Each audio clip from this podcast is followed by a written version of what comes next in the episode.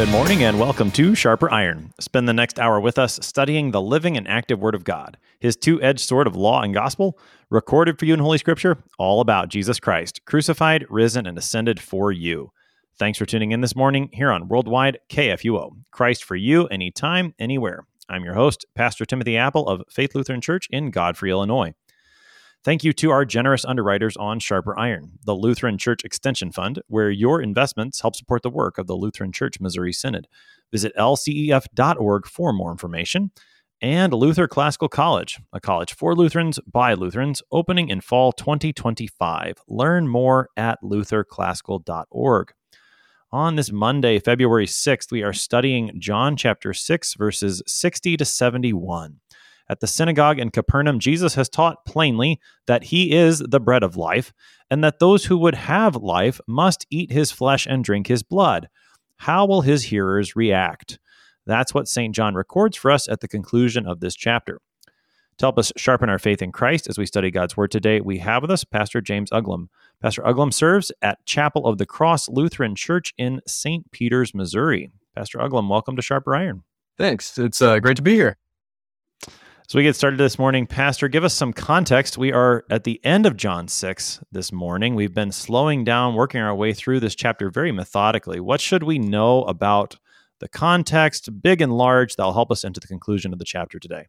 Yeah, well, when you look at John 6, it's, you know, really kind of, you know, one whole chunk. There's a reason why you break it down uh, when you're doing a study like this, because if you didn't, you would be here for hours and hours. Uh, there's just a lot that goes on and a lot as you begin uh, with John 60, uh, John 6, verse 60, that uh, you've got to, you know, remember and look back at. So we, you know, right off the bat, we start today with this, uh, with verse 60, uh, where John writes, Many of his disciples heard it and they said, This is a hard saying. Who can listen to it? And obviously, without the context of everything that goes before, uh, you're left kind of scratching your head. Well, what is the big controversy that is going on? And so when you look back, uh, you get this bread of life teaching, and today uh, we're wrapping that teaching up, and we get the reaction of people uh, to this this teaching of Jesus.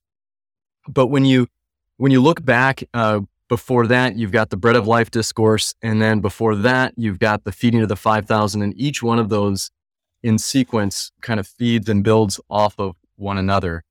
Um, as I was looking at this again, uh, one of the things that struck me is how Jesus appeals to Moses and the scriptures and the things written about him. Uh, you look back at chapter, the end of chapter five, just before uh, Jesus feeds the 5,000 and then jumps into this discourse on the bread of life. Uh, he says this in verse 44 of John 5. How can you believe when you receive glory from one another and do not seek the glory that comes from the only God? Do not think that I will accuse you to the Father. There is one who accuses you, Moses, on whom you have set your hope. For if you believed Moses, you would believe me, for he wrote of me. But if you do not believe his writings, how will you believe my words? Uh, and this, I think, really sits at the heart of the uh, the debate, the trouble that Jesus' disciples have, because Jesus is making this contention that all of the scriptures speak and point to him. Um, and that's a feature of John's gospel itself uh, you look at how he begins that uh, with that connection to Genesis. Um, John is really making this appeal that Jesus made in, you know, made throughout his ministry that all of the scriptures are pointing to him, and and the you know the only appropriate way for us to read them is to read them in light of Christ. Um, mm-hmm. So that's a, a lot of the the background that goes into this. The other kind of interesting thing um, when you look just more broadly speaking at the scriptures is uh, the other place I think that our minds kind of most naturally take us when we think of this idea of uh, the Old Testament pointing us to Jesus and Jesus kind of opening up the Old Testament for us is uh, the end of Luke's gospel, where Jesus, after his resurrection, appears to these two disciples on the road to Emmaus. And there uh, we get this, this little uh, notation in verse 27 of Luke 24 so, beginning with Moses and all the prophets, Jesus interpreted to them in all the scriptures the things concerning himself. And every time I, I hear that passage or I read it, I just wish that that we had kind of the the script of what Jesus said as he opened the scriptures and did just that. And yeah, that's right. Yeah. and and then as I was I was reading John again uh, this week, I realized this is actually what John does for us. Is he he gives us these snippets, these snapshots of Jesus opening the scriptures up and revealing how they point to, you know, us to Him. And we see this in the Bread of Life discourse and his discussion about manna and uh, the Israelites' experience of it in the wilderness. So let me, I'm, i really appreciate you bringing out that full context and even taking us back into chapter five because we've it's been a while since we've been in chapter five sure. at least here on sharper iron and just that reminder that jesus was talking about how he is the fulfillment of moses that moses and all of the old testament is really all about him as we think about then what it means that they hear this and call this a hard saying what what you're reminding us is that the hard saying isn't only the very specific things that Jesus has taught that his flesh must be eaten and you must drink his blood and that he is the bread of life. As hard as those are there's even a more foundational issue that's difficult for these people which is the fact that they've been reading the Old Testament all wrong. They haven't been leading reading it in light of Christ. And that's going to be just as hard of a saying for them to understand what Moses has written in light of Christ and all these claims that Jesus is making, saying, you know, what what happened with the manna, there was something more there, and it was talking about me. Just that more foundational issue, that's a hard saying for them as well. Yeah, and it's easy for us because you know, of course, we've got the benefit uh, benefit of hindsight, the benefit of you know hearing and seeing these signs that are recorded, and of course, the sign of signs, Jesus' own resurrection from the dead.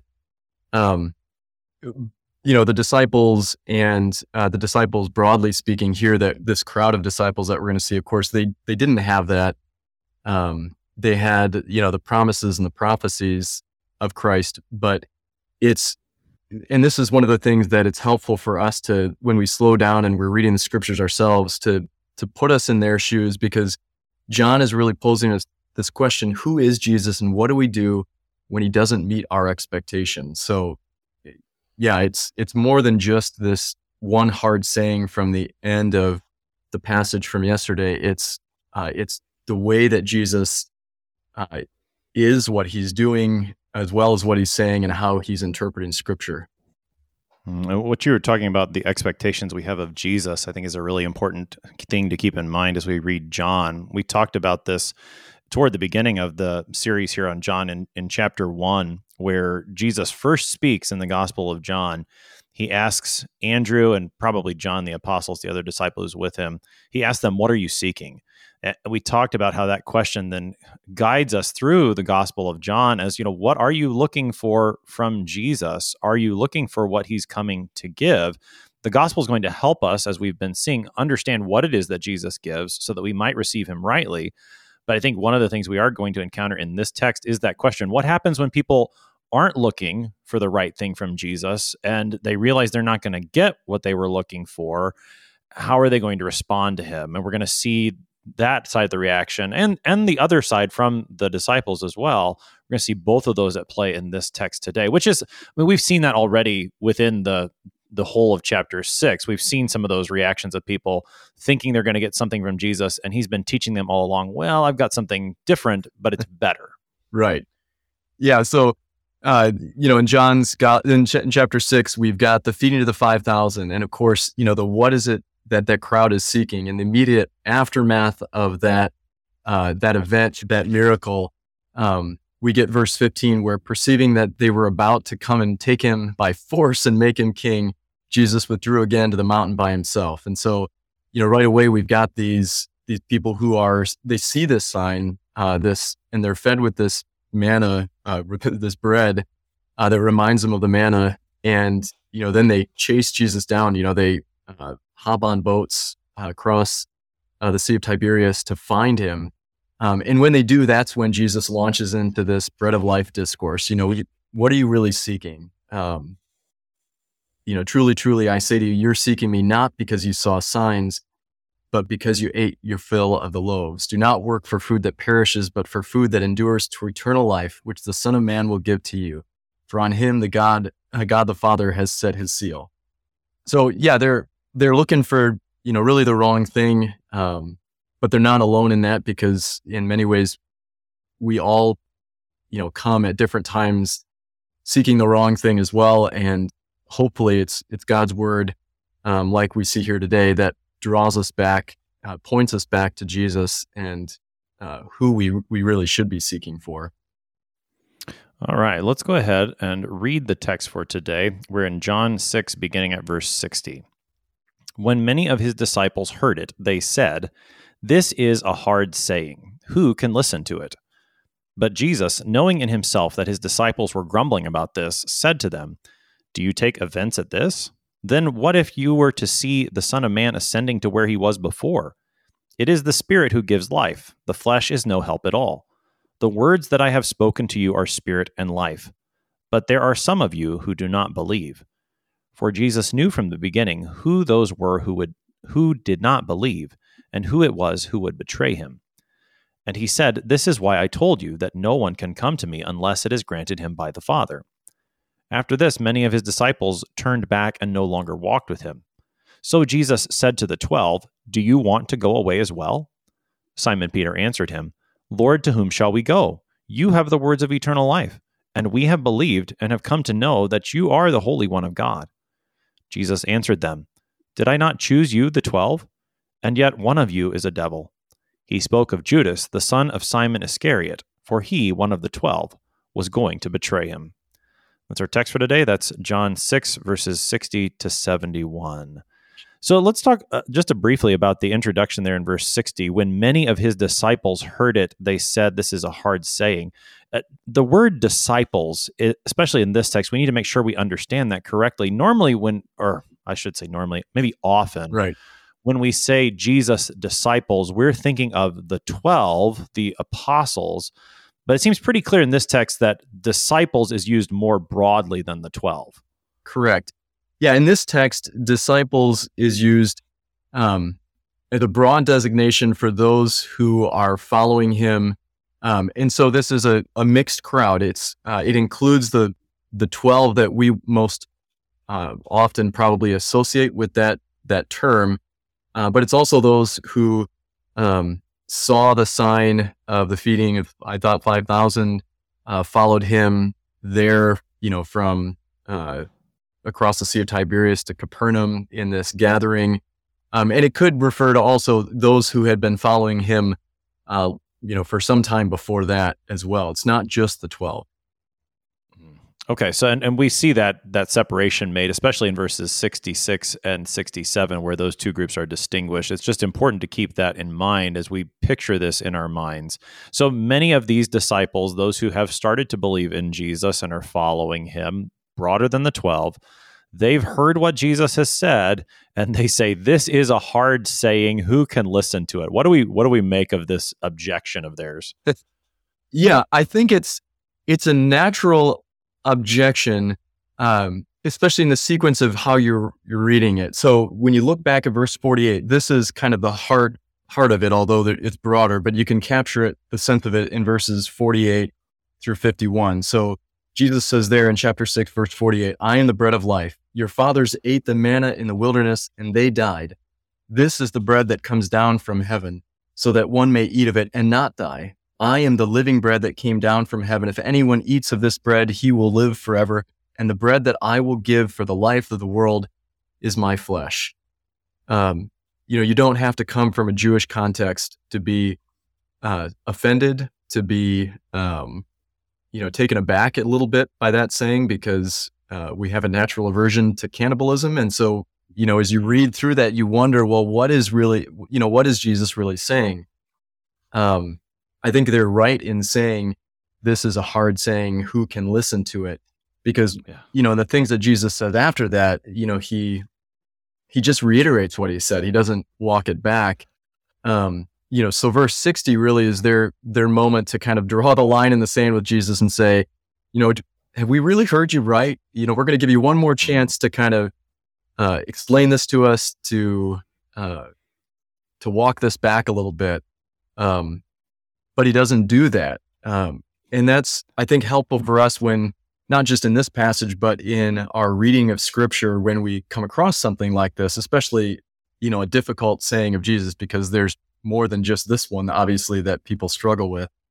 um, is to to not soften it or you know try to explain it away because when you look at the the history of how you know Christians have dealt with this passage, uh, some of it is an attempt to soften what Jesus says or to explain it away. Um, this gets a little bit into the discussion uh, that I'm sure happened yesterday about the uh, what do you make of this text and what is Jesus really saying? Is, is this somehow uh, Jesus pointing forward to to what will come when he institutes the Last Supper, um, right, and gives us right well the Lord's Supper. Sure. So we and we did talk a little bit about that yesterday because it is I mean and you and I were talking about this before we started this morning that it's hard to hear these words and not think of the Lord's Supper. And in fact, when we were talking about them yesterday, we we did or in the previous episode, we did talk about how yes, there's a matter that this eating and drinking happens by faith, but even as we were talking about the text then, we kept talking about the ways that this uh, is made manifest and applies in the Lord's Supper as well as one of those ways that the the receiving of Jesus' own flesh and blood there in the the Lord's Supper. I mean, we just couldn't help but talk about it. So I, I think that's part of the hard saying here. How do you how do you take this chapter? Yeah, so it, you know, for me, as I've read this, uh, I take this chapter as um, you know about as you know clearly Eucharistic as John gets. You know, as it you know it does point us to the Lord's Supper, and I think it's intentional that way. You know, when you read through John's Gospel, uh, John is the only one who doesn't give us the words in institu- institution, where you know Matthew, Mark, and Luke, um, in their accounting of the Lord's Supper, they do this, and it's not it's not for lack of treatment. You know, John spends quite a bit of time uh, detailing the events of that night, giving us uh, a glimpse of some of the events that the other gospel writers leave out of that night. But he doesn't provide that, and so you're you're left wondering, well, why doesn't he make that more explicit? Um, or why doesn't you know he uh, more explicitly talk uh, about baptism? Uh, you know, so there are uh, definitely sacramental underpinnings in this, though, and I think when you look at the context in which this is written, for John's hearers, you know, they too are are coming to this because John's writing uh, the latest of all the gospel writers with a knowledge of uh, you know Matthew, Mark, and Luke. Um, some of them with you know the knowledge of these events, and so it would be almost impossible to to to see uh, or to conceive of a, of a situation which a first century Christian would not hear these words as pointing forward to the to the Lord's Supper, this thing that they too have been celebrating weekly. Um, you know, to see in it, you know, hints, glimmers, uh, signs of that. I think I think that's you know how I understand this passage. Yeah, yeah, I think I think you're right on, and and again, not just a first century Christian, but 21st century Christians too. I, I think just to to read this and and not hear the Lord's Supper, especially for those of us who who understand that what Christ gives is precisely what He says. This is my body. This is my blood. To hear the echoes here and to make application from this text to what we believe about the Lord's Supper, I think is is very helpful. Certainly. Right we don't start with this passage. We talked a little bit about that yesterday that we mm-hmm. we start with the passages where the words of institution are recorded and and then work our way outward from there. But this certainly seems like a text that we can say, okay, Jesus says that his flesh and blood that we eat and drink gives us eternal life that sure seems to sound like what the Lord's Supper does. And I think we're right to apply it in that way because we know what it is from those other passages as well. So we're going to understand this hard saying from Jesus in, in that sense. And we're not going to to soften the blow. And I, I do think that's mm-hmm. something, you know, from our text today and even throughout this chapter that we see from Jesus throughout. He's met with a number of, of objections or questions about wait a second what are you what are you really saying here jesus? And every time he doesn't say well i didn't really mean it the way you heard it.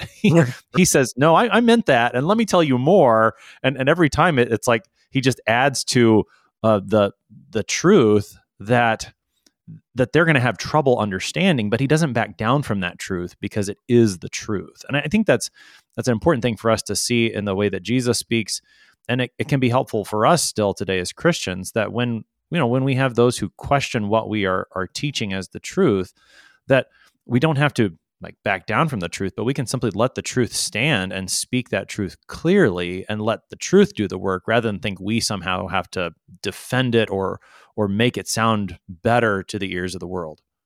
Right. And I think as we read through this this text too, we have to be ready to understand that when, you know, we're speaking that way, when when we let the truth stand on its own, there will be some selection of our hearers that just say, that's too much for me. That's where I draw the line and walk away.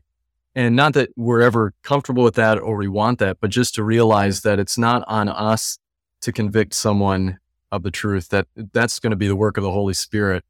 And, you know, it's our job simply to confess the truth and leave it, I think, um, in the hands of the Holy Spirit at that point, um, to not try to soften the blow. Because in softening the blow, what you do is you wind up watering down the truth of the message itself. And I, you know, that's uh, not what God intended, uh, and it's not yeah. helpful. Um, right. For, Right. And and certainly we I mean we don't see Jesus ever soften the blow of his teaching.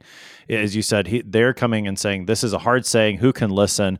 And Jesus, he knows this that his disciples are grumbling like this and and it's almost like he he doubles down or ups the ante as he says hey you you're going to take offense at this. Well what about when i start teaching you this? So so how does jesus you know move into even more difficult teaching as he as he goes here in verses 62 and following? Yeah so you know in 60 when the the disciples gather and they say this is a hard saying who can listen to it?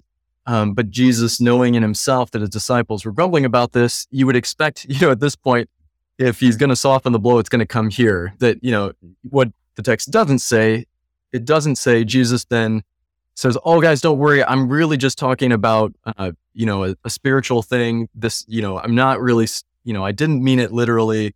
Uh, so here's, you know, here's how you can make it palatable. Instead, he says, Do you take offense at this? Then what if you were to see the Son of Man ascending to where he was before? Uh, and that really is the upping the ante on this. Um, you know, what if you were to see the Son of Man ascending to where he was before? Uh, there, you know, are, are, a number of connotations that this uh, should remind us of.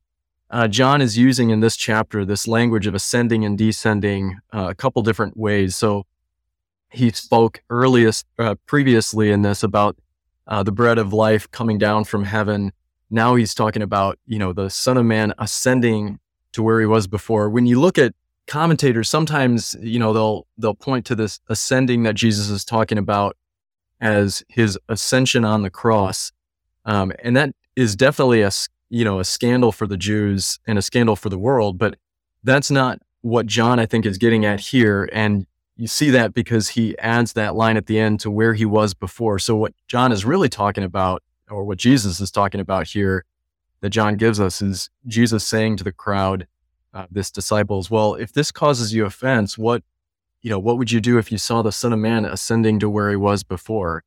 Um, this gets at the heart of this question: Who is Jesus, and what is it that they're looking for? You know, if if they're looking at Jesus just as a teacher, um, or even just as a another prophet in the line of the prophets of old, that language of ascending to where he was before um, would be extremely offensive.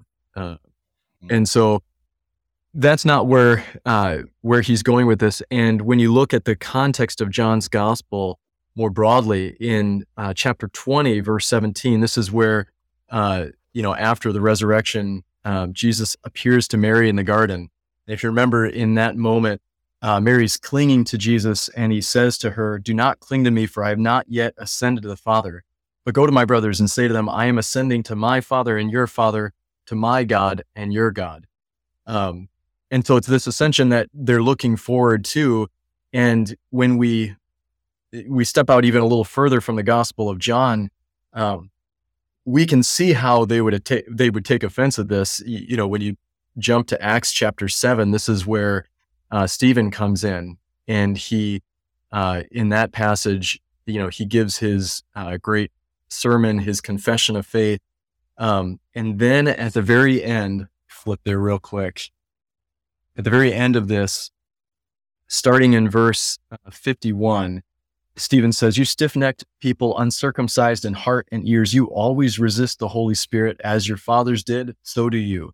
Which of the prophets did your fathers not persecute? And they killed those who announced beforehand the coming of the righteous one. So even here, Stephen does the same thing uh, Jesus is doing and John is pointing out, which is he's pointing throughout how, you know, how the Old Testament, the prophets all point to Jesus being the fulfillment uh, of their message. Um, and he says, The righteous one whom you have now betrayed and murdered, you who received the law as delivered by angels and did not keep it. Now, when they heard these things, they were enraged and they ground their teeth at him. But Stephen, full of the Holy Spirit, gazed into heaven and saw the glory of God and Jesus standing at the right hand of God. And Stephen said, Behold, I see the heavens opened and the Son of Man standing at the right hand of God. But when they cried out with a loud voice and stopped their, but they cried out with a loud voice, stopped their ears and rushed together at him. Then they cast him out of the city and stoned him. And the witnesses laid down their garments at the feet of a young man named Saul. Uh, so, you know, hear what Jesus says. Do you take offense at this? And what if you were to see the Son of Man ascending to where he was before? Uh, we have this this historical moment that we can see exactly how they would have felt if they were to have seen Jesus ascending to where he was before, because you know we see this in the action of the Jews towards Stephen. Hmm. Right. So Jesus does not back down from the truth. He keeps teaching it. And we see in history what happens when they did see the Son of Man ascending to where he was before. But none of this will prevent Jesus from continuing to teach the truth, which we will look at more on the other side of the break. You're listening to Sharper Iron here on KFUO. We're talking John 6 this morning with Pastor James Uglum. We will be right back. Please stick around.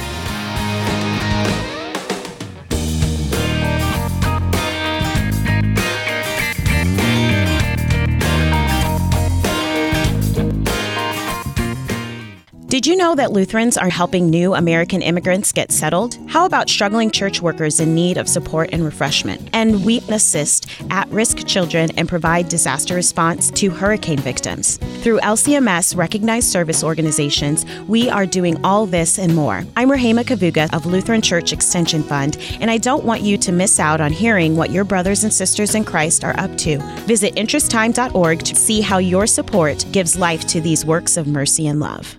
What do you think of when you hear the word college? Expensive? Liberal? Woke? Imagine a college that is affordable, a college that is unapologetically conservative and Lutheran, a college that won't take a dime of federal funding, a college that teaches the best of our Western heritage, a college where students grow in the Christian faith instead of leaving it behind. This is Luther Classical College, a college by Lutherans and for Lutherans. Visit our website, lutherclassical.org, subscribe, become a patron, and join the thousands who are making Luther Classical College a reality. Welcome back to Sharper Iron. It is Monday, February 6th. We are studying John chapter 6, verses 60 to 71 with Pastor James Uglum. He serves at Chapel of the Cross Lutheran Church in St. Peters, Missouri. Pastor Uglum, prior to the break, we were talking about Jesus upping the ante, refusing to back down, even when those who are listening say it's a hard saying. We talked about how Jesus says, What if you see the Son of Man ascending to where he was before? And then Jesus continues, It is the Spirit who gives life. The flesh is no help at all. The words that I have spoken to you are spirit and life. I think this verse, verse 63, is one of those verses that maybe some is a reason why some would back down from this isn't maybe all about the Lord's Supper here because of what Jesus says the flesh is no help at all. He's just gotten done talking about his flesh and the need to eat it for having life. So clearly, he, he must be saying something different here about the flesh. Here, he's not talking about his own flesh, but something different. What is what is Jesus saying there in verse sixty three? Yeah, so this would be the linchpin. Uh, it was interesting as I was looking at this again. Historically, you know, we have this big uh, debate at the time of the Reformation between a famous debate between Luther and Zwingli on the Lord's Supper and how do we how do we view what Jesus says there? Is this you know Jesus truly present? Is he just kind of spiritually present? Is this just a representation?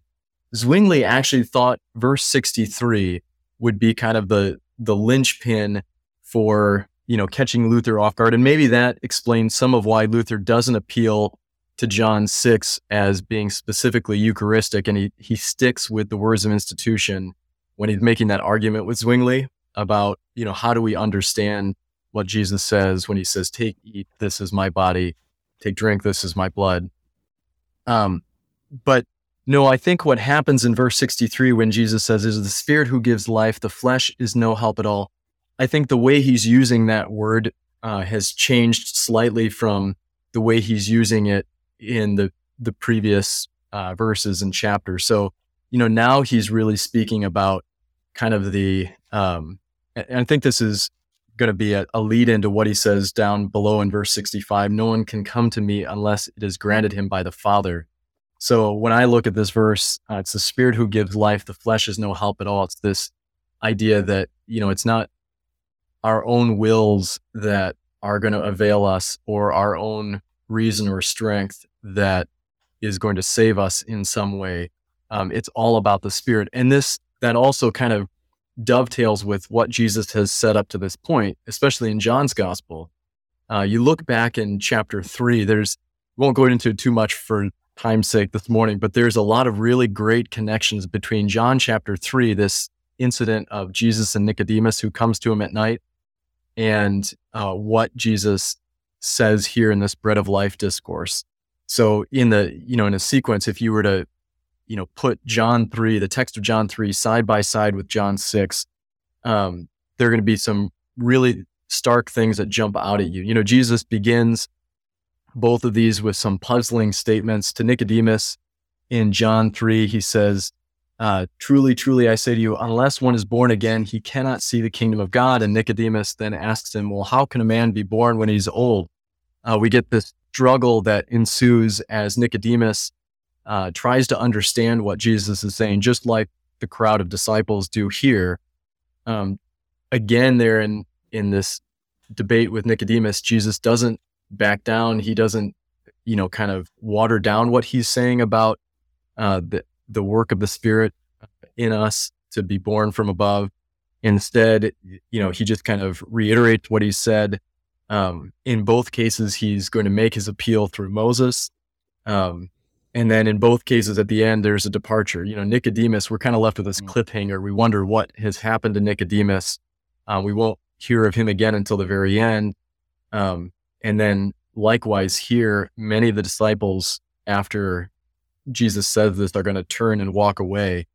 Um, and then Jesus also, you know, uses this language, this uh, this talk of ascending and descending that that goes on. But there's there's a lot of really interesting things. But I think when you look at verse 63, um, it's not the linchpin that Zwingli thought it would be in terms of an a spiritual understanding of the Lord's Supper, because Jesus has kind of changed how he's talking. Um, and he goes on, he says, The words that I've spoken to you are spirit and life, but there are some of you who do not believe. For Jesus knew from the beginning though, who those were who did not believe and who it was that would betray him. And talk about that more at the end here. But in verse 65, he says, And this is why I told you that no one can come to me unless it is granted him by the Father. This, this line, this uh, verse in verse 65 in particular, I think is what makes this saying um, so difficult, especially for a, a, subset of Christians today who really hold to kind of this idea of, um, you know, free will, decision theology, you know, whatever uh, moniker you're going to attach to it um, for them, this saying, you know, and what Jesus has set up to this point in chapter six really is hard because if you don't have a sacramental understanding of how God works in our lives and in the world, um, then I don't think you've got a real great way to deal with this. I think, you know, you either wind up doing one of two things, walking away or just hmm. trying to look away and not really deal with the with the issue. Um, I think this can only really be understood when you have this sacramental understanding of how God works in our lives uh, today, that He does actually work through means, um, and that He comes to us in you know bread and wine uh, through these through water. That God God comes to us in these physical ways.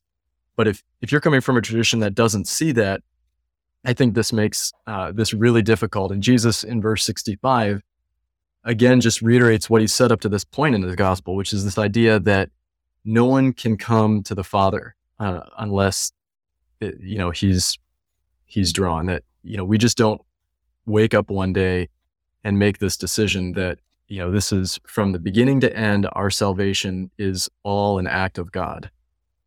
Mm, yeah, yeah. I, I, think what you were saying about connecting the word the flesh here being of no help at all to what we saw in John 3, I think is right on. And additionally, I was thinking all the way back to John chapter 1 to the prologue, where John wrote about those who would become children of God were born, he says, not of blood nor of the will of the flesh. And, and I think that use of the flesh there in John 113 is the same way Jesus is speaking here.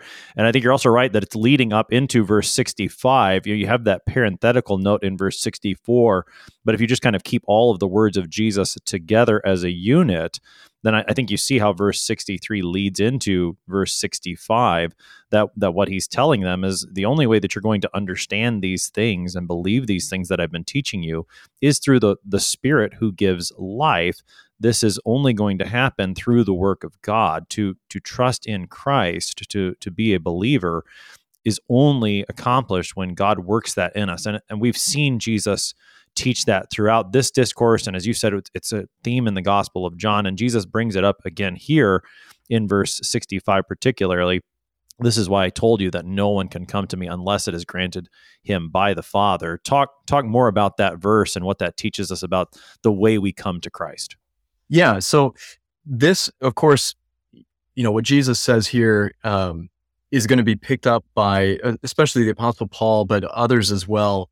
This idea that you know when when it comes to our standing before God, you know, um, just naturally that that we are are dead. This is how uh, Paul talks in Ephesians chapter two. Um, in verse one where he says, You were dead in the trespasses and sins in which you once walked. Um, and that's something I think that is missed. Some sometimes people think of this just as kind of uh, poetic language, but I think Paul means it in a very, very literal way that we are dead in our sin. That there's is nothing that we can do um, to affect our salvation, and that's that's tough, not just for uh, some subset of Christianity that you know believes in decision theology it's it's tough for all of us because we we always want to believe that there is some part that we play that we have some measure of control over our lives and salvation it just flies in the face of our sinful human nature to believe that we are completely at the mercy of God and yet that's the the witness of scriptures of, of the scripture that uh, we are in God's hands and that while that for our sinful side, that can be a, a terrifying thing. Uh, we also we don't just have the law, but we've got the gospel. This good news that, um, yes, if if we didn't have the witness of Christ, that would be a terrifying thing.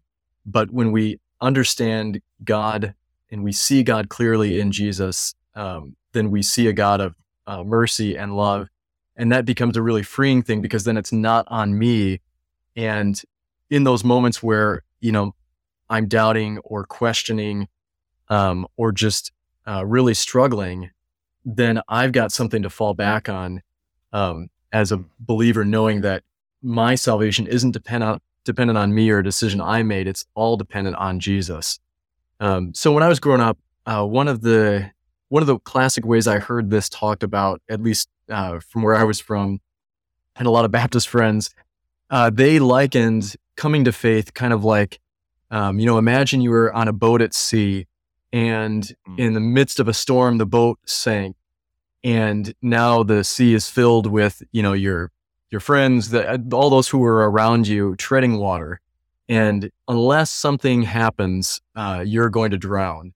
Um, but then you see this ship in the distance. And so you begin shouting for help and the ship, you know, comes forward and uh, Jesus is there, you know, to rescue you and asks, "Do you want to be saved?" And you say yes, and Jesus jumps in and you know rescues you, and you're saved, and that's all great. But the problem with that is, you know, your salvation in that story is all dependent on the fact that you weren't completely dead. Uh, you were you were treading water. You were in in mortal peril, you could say, but you weren't quite dead yet. And it was your hailing of Jesus that you know caused him to come your way uh, to kind of look up and see you in your distress the when you look at ephesians 2 and you use the analogy paul uses that you were dead in your sins it changes that story. And I think, you know, the way I've uh, talked about this with our confirmation classes is, you know, use that same story, but use the words of scripture. So instead, you know, imagine you're on a, uh, a boat at sea with your friends, you're having a great time. Uh, uh then a uh, storm comes up, it sinks your boat, and you all drown. And then uh, Jesus comes along the next day. He, you know, as he's sailing through the waters, this and he sees uh, body after body floating there in in the ocean. And Jesus jumps down without hesitation, drags your lifeless corpse up onto the deck, breathes life into you, and now you're alive. And what's your response, your reaction? It's only one of joy and thanksgiving because you were dead and now you are alive. And tell my confirmation kids like this is this is what it means for us when we say that Jesus is our savior. It's not that we were just in mortal peril uh, or we were uh, bleeding out and in serious trouble, and Jesus kind of patched us up and set us back on our feet. It's we were dead. There was nothing we could do. We had no hope, and God came and through Jesus breathed life into us, and that's what happens uh, when we hear the word of God. That's what happens when we're baptized. Um, that you know we are made alive again um, given a new heart, uh, to use another metaphor for scripture. Mm. Uh, yeah, yeah. So keep going. Sorry. Yeah. Oh, so that's that's kind of the the picture we get. And so when Jesus says this in John's gospel, no one can come to the Father unless no one can come to me unless it is granted by my Father.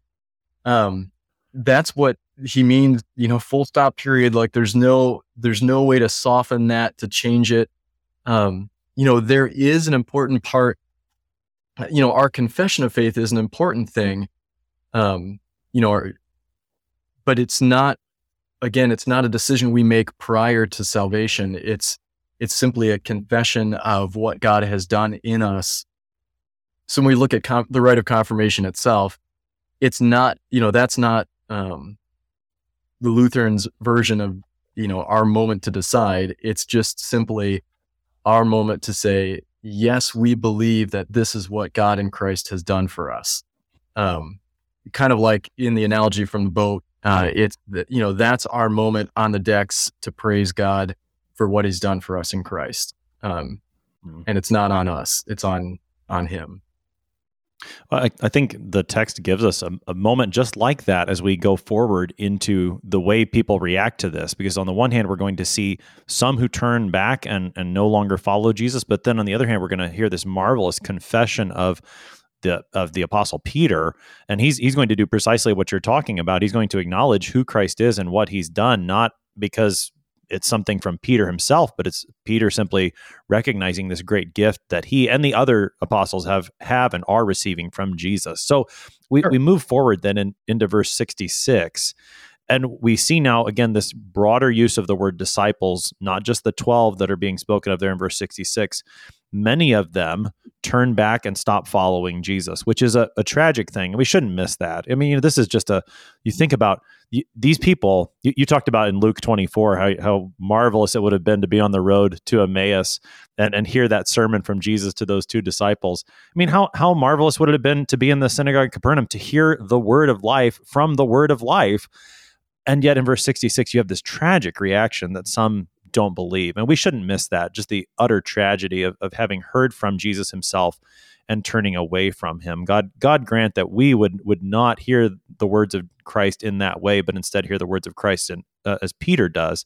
Uh, take us into to these verses, the aftermath of the sermon. Sure. So verse 66. So after this, many of dis- many of his disciples turned back and no longer walked with him. As you mentioned, uh, just a complete tragedy that that's their reaction to the word of God. And yet, you know, when uh, God's word is preached in truth, I think that that is going to be one of the reactions that people have. Uh, that many will turn away and no longer follow Jesus. And we need to be honest with ourselves as we read through the scriptures that there are going to be these moments for us as well where we encounter something that's particularly difficult to to believe, to hear, um, because the scriptures you know, as the living and active word of God, they do convict us and confront us in our sin.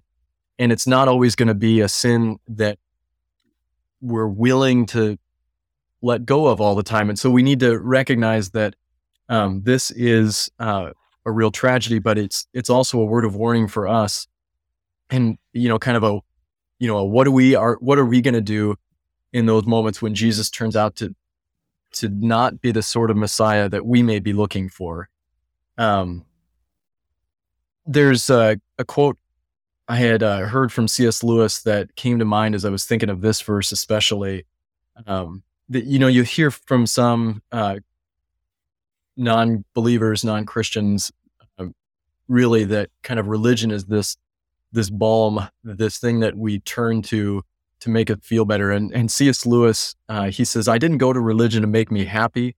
I always knew a bottle of port would do that if you want a religion to make you feel really comfortable, I certainly don't recommend Christianity. And mm. I, you know, I was hearing reminded of that verse as I was hearing these these verses specifically. Um, this idea that you know there are these really uncomfortable moments in Scripture, um, but they're they're there to to convict us of our sin, to turn us back to Christ. Um, and so, you know, again in John's Gospel, you know, in this moment in history, this is is just one moment in the lives of these people, these disciples who had followed Jesus. And we don't know, you know, we don't know their names. We don't know where they went after this or what their reaction to Jesus' death and resurrection was. Um, you know, it's it's my my prayer that, you know, perhaps some of them um, did turn back to Christ after, you know, after hearing and seeing uh, the culmination of what Jesus had had come to do. We simply don't know um, in their case, but we do know in verse 67, uh, Jesus then turns to the 12. And this is the first time in John's gospel where the 12 are, are singled out. Uh, up to this point, we've met some of the 12, uh, you know, in these interactions Jesus has had. But this is our first time where, you know, John, you know, turns to them pointedly and he says, uh, "Do you want to go away as well?" Uh, it's it's almost a mirror of that moment where um, Jesus uh, asks his disciples, "Well, who do you say that I am?" You know, after you know hearing uh, the confession of others, and uh, Peter here, like then, is the one who speaks up, and he says to him, "Lord, to whom shall we go? Uh, you have the words of eternal life." Um, and so I think as we read God's word, the, the helpful thing here, since this is dealing with a really tough saying of Jesus, is that we shouldn't shy away from difficult passages or seek to kind of explain them away. Um, we can use scripture to interpret scripture for sure. Um, but instead, I think, you know, one of the things we can do uh, is take our cue from the 12 here and, and really Peter's response. Lord, to whom shall we go? You have the words of eternal life. It's, a, it's an incredible confession of faith that Peter gives. And yet, even here in this moment, we know that because we know the rest of the story, um, you know, we can ask the question, you know, did Peter fully understand what he was saying when he makes this confession? Lord, to whom shall we go? You have the words of eternal life.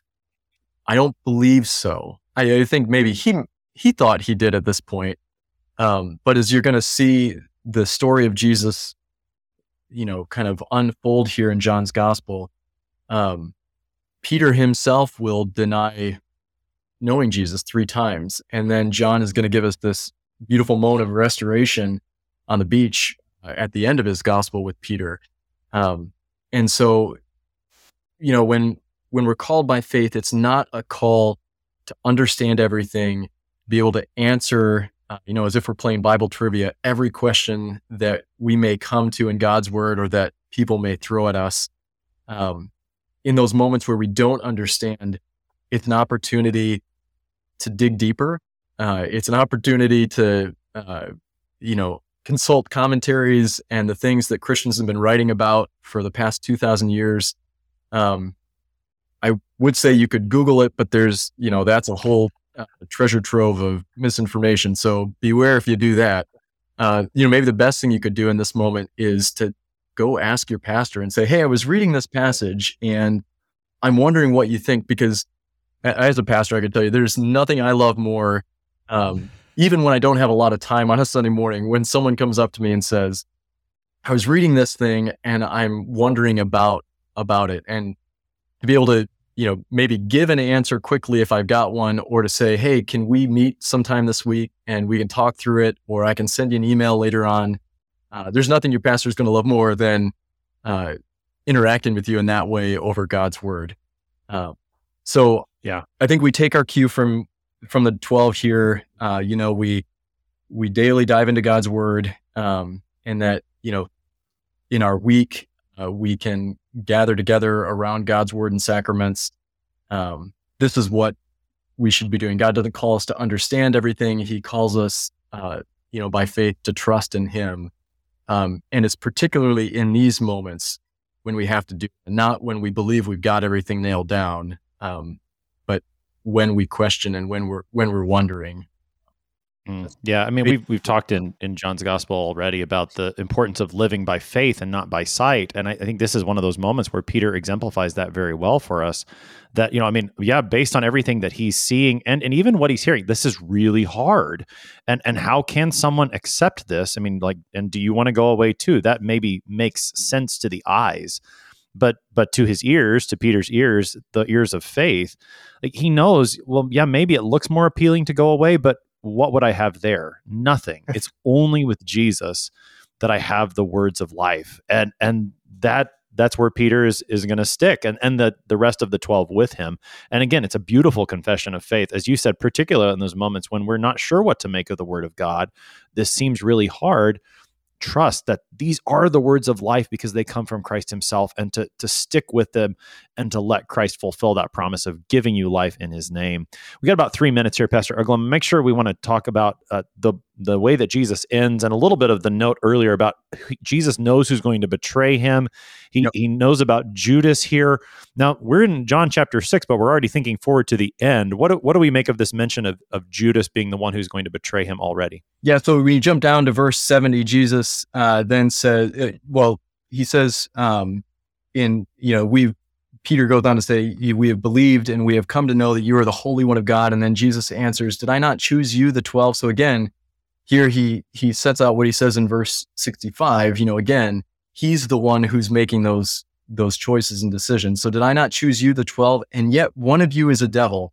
He spoke of judas the son of simon iscariot for he one of the 12 was going to betray him. John's gospel more than any of the others you know we we get the betrayal of judas in each of them but john's gospel more than the others you can you get a sense of the feeling the hurt that is wrapped up in that, not just for Jesus, but for John and for the other uh, apostles as well. That, um, you know, you, you kind of, you can't help but read John's gospel and what he talks about Judas, get this sense of, you know, you were our brothers, you were with us, you saw the same things and heard the same things, and yet you still turned away and betrayed the Lord of life. And, um, you know, it's, it's here in verse in, in chapter six where we see it, but when you jump to chapter 12, you see it again, where uh, right after the healing or the, the raising, not healing, but the raising of Lazarus from the dead, and Mary is anointing Jesus, and it's Judas the one who's the one who uh, objects. And John makes a point to tell us he's not objecting because uh, of his concern for the amount of money that was wasted on this perfume that it could have been used to help the poor. He's objecting because he was the one who held the purse for the disciples and he would help himself to it. And then, you know, again, when we get to uh, the end of John's gospel and we get this moment of uh, betrayal itself, uh, John himself is the one there uh, witnessing this all unfold. Um, you know, he's, uh, this is chapter 13. He's the one who's sitting next to Jesus. Um, so in that in that moment, Jesus was troubled in spirit, and he testified, "Truly, truly, I say to you, one of you will betray me." And the disciples looked at one another, uncertain of whom he spoke. But then one of the disciples, whom Jesus loved, you know, we recognize as, as John in this gospel, he was reclining at Jesus' side. So Simon Peter motioned to him to ask Jesus. So Peter is like, "John, you go ask him," uh, and so he does, and uh, he says, Lord, who is it? And Jesus said, It's he who's given, who I'll give the morsel of bread that I've dipped. And so when he had dipped the morsel, he gave it to Judas, the son of Simon Iscariot. Then after he'd taken the morsel, Satan entered into him. Jesus said to him, What are you what you are going to do, do quickly. Now, one at the table, no one at the table knew why he had said this to him. Some thought because Judas had the money bag, Jesus was telling him, buy what we need for the feast, or that he should give something to the poor. So after receiving the morsel of bread, he immediately went out, and it was night. Uh, when John's gospel, you know, again, is famous for this uh, use and language of light and dark. And it's here in this moment of betrayal that we get this notation from John, and it was night. It, it was more than just the darkness of that night that made it night in that moment. It was the betrayal of Jesus, the very Son of God. Uh, uh. You know, so this was you. You definitely in the end of uh, chapter six, you catch the sense of you know not just the tragedy of the disciples walking away, but the tragedy of one of the twelve who is going to be uh, the betrayer of Jesus here in this moment, the very uh, bread of life uh, and one of the 12 is the one who, uh, through whom this betrayal will come. Right. Yeah. You see, you see the tragedy, but you also see the the steadfastness of our Lord, for He will continue on. He continues to teach this word of life. He continues forward to His cross. That is where He's heading to give His flesh for the life of the world.